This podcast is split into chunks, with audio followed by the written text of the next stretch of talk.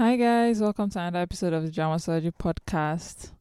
In this episode, I am covering, I think this is going to be my second Japanese drama review. And guess what? It's a BL as well. the very first one I covered was Eternal Yesterday, which I really loved. It's uh, was a really really good drama, and this time again, it's yet another BL. I think maybe Japan is just like dramas made in Japan, like BLs made in Japan are just very very good. Um, so today's episode, I'm going to be covering Tokyo in April is dot dot dot. That's literally the title of the drama, at least in English. Um, and I think it's also the same in Japanese, like the dot dot dot the ellipsis there is also in the Japanese one as well. And I really like that title. There's something about it that's very romantic. I don't know what it is about that, but Japan just has that down. They make very little things sound very romantic, right? And so yeah, this is a 2023 currently airing BL drama on MBS. And I actually didn't know this, but actually a lot of the BL I watched or I have watched um as heard on MBS and so even Eternal Yesterday is also by the same network. And so they are doing something right. And I hope they continue doing it because honestly, I've only watched the first three episodes because that's all that's out at the moment. And I have to say, this is an excellent, excellent drama already. It's so excellent that I had to go like read all the comments on MyDramaList about this drama, and that's when I found out that it's based on a book, or not a book, but a manga. But I'll come back to that later. So, what is this drama about? Basically, it follows Kazuma and Ren, who are I guess childhood friends that reunite after I think ten years of um being apart. And Kazuma is kind of in the dark, and us, the audience as well, is kind of in the dark about why they ended up like going their separate ways. Because what happened was that when they were in middle school, something happened And again, spoiler alert for those who have not seen this drama. I do spell things in all my reviews. This is just something I do because it makes it it allows me talk more to the drama than if I was giving a spoiler free review. And so yeah, somehow they had an issue when they were in middle school, right? We all know what it is, it's not a secret, but that's kind of what resulted in Ren going to France to study and also Kazuma going back abroad. So yeah, that's basically what it is. Like the the synopsis of this is just what is the mystery behind this two and you know their history together. And Kazuma doesn't have any idea because for him things kind of happened while he was in a coma, right? And so yeah, it's really in between this that we see more about these two and the relationship they had growing up and the relationship they are also building now. And honestly, I have to say this is a very, very good, like very, very good three episodes I've aired. It was so good, like I mentioned that I had to go and see what this old drama was about because people seem to know what it was about, and I was like, why am I the only one that has no idea? You know about the larger story in this, and so I went and I found out that it was based on a manga. And trust me, like when I found that out, I was like, okay, I'm just gonna go check because I couldn't wait. I needed to know what secret the character Ren was keeping. Ren is kind of mysterious to us in the sense that there's a lot going on in his behavior, in his like the way he acts towards Kazuma that you're not sure why he acts that way right? So to give a background, and this is really a spoiler at this point, Ren is gay, right? Obviously, it's a BL, but Ren is gay, right? And kind of into Kazuma after you know they spent time together in middle school, and so throughout their middle school as they've become friends, Ren is in love with Kazuma, right? And Kazuma is really not doesn't seem like he's gay, right? And that's the I guess the perception that Ren has but it's funny because I mean, Kazuma is as straight as a circle, right?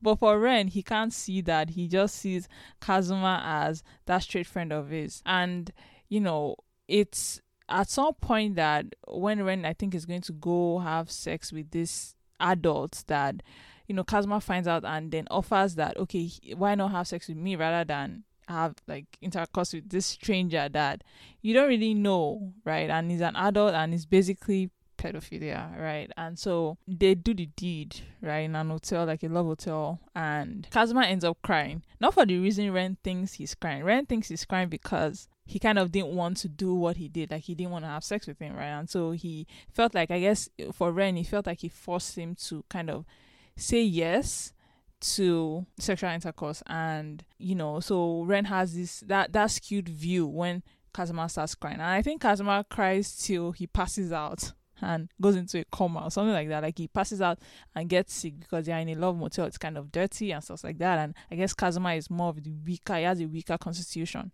So, you know, it's in that means that I think Ren calls the, the ambulance. The ambulance comes, takes Kazuma to the hospital, and, you know, it's in this process that the parents are trying to find out why were they in the love motel in the first place, right? And that's when Ren, because Kazuma was crying, I guess he also kind of internalized that Kazuma didn't want to do what he did, and so he he just said that oh he forced him to have sex with him, like he was really honest about it, or what he thought was honest to him because that's what it seemed like. Um, and that's really not what happened. Kazuma was just so because Kazuma actually likes him in the way I have to say it reminds me of Hira from My Beautiful Man.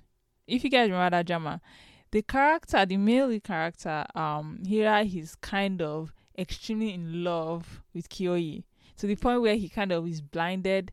Kyo is kind of this like god to him. It's almost in the same way that Kazuma is so in love with Ren that he started crying because he, he I guess he was so sad that Ren's first time was in this dingy hotel. He you know he felt like Ren deserved better. And so that was why I was crying that Ren deserved better. But for Ren, he's not seeing that he just sees his friend crying after they have sex and he he i guess assumes that like he must be crying because he didn't want to do it which was not the case. So that's what he tells the adults and that's like like it gets him into trouble right? To the point where i think they disown him disown ren ship him abroad. I think according to the manga like and I don't want to spoil this any further, but like it it gets really bad for for Ren that he has to change his name, right? And that's kind of where they are at. And so when they meet 10 years later, Ren is still kind of walking through that. I feel like there's, I feel like to me, there's a lot of internalized homophobia in Ren in that he feels that being gay is dirty in some ways, or he feels like he's sullying Kazuma. I think that's the feeling he gets about that. Whereas Kazuma is just like Kazuma is so in love with him. And I like the way they've portrayed Kazuma in this drama, in that Kazuma is very like again like i mentioned very like hira in the sense that he's very in love with ren. And he's a very kind of innocent character that is very pure. And i think maybe that's what ren sees. And ren thinks that he has kind of solid kazuma in some way because he, he forced him to have sex when he did not want to. But right kazuma really doesn't care. Kazuma is as gay as he is but he can't see that and they have that misunderstanding going even though kazuma is quite open about how he feels right? He's very doe-eyed in that sense right? He he really likes ren and wants to be with ren. And so yeah this drama has actually been good so far. I really really really like the chemistry between the two main leads. Like so good that really if you're not watching the drama you should because not there's nothing better than this at this moment. Like it's really, really good. And the scenes between them are just well done, right? There's just enough of everything that it's very poignant to me. It's very, very intense the way it's shot. Because I mean, they will talk more about this because again we are just in episode three and I think it's going up to episode eight. So there will be more angst as we see the background of what happened to Ren when he told the parents and stuff like that.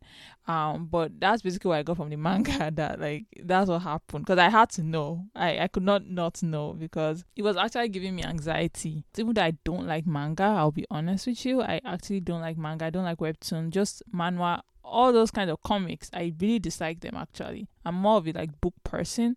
I can't stand anime, I can't stand or manga, right? But I was like, okay, I'm just gonna check it out to see what the story is and then come back and kind of be more devoted to the drama. And because I saw like the synopsis of the manga and kind of read a bit of it, I know what's happening or what's gonna happen. So I'm very looking forward to how these two will portray the rest of the story and I think that's where like I have this anticipation in my heart that like it's going to be so good, and I'm really really, really looking forward to it. That you know this is really really good. I don't know what else to say. I feel like if you're not watching this, you should. That is if you like BL. If you don't like BL, obviously you know to avoid this drama. It deserves a way higher rating than it does on MyDramaList. It has like a 7.7 at the time of this recording.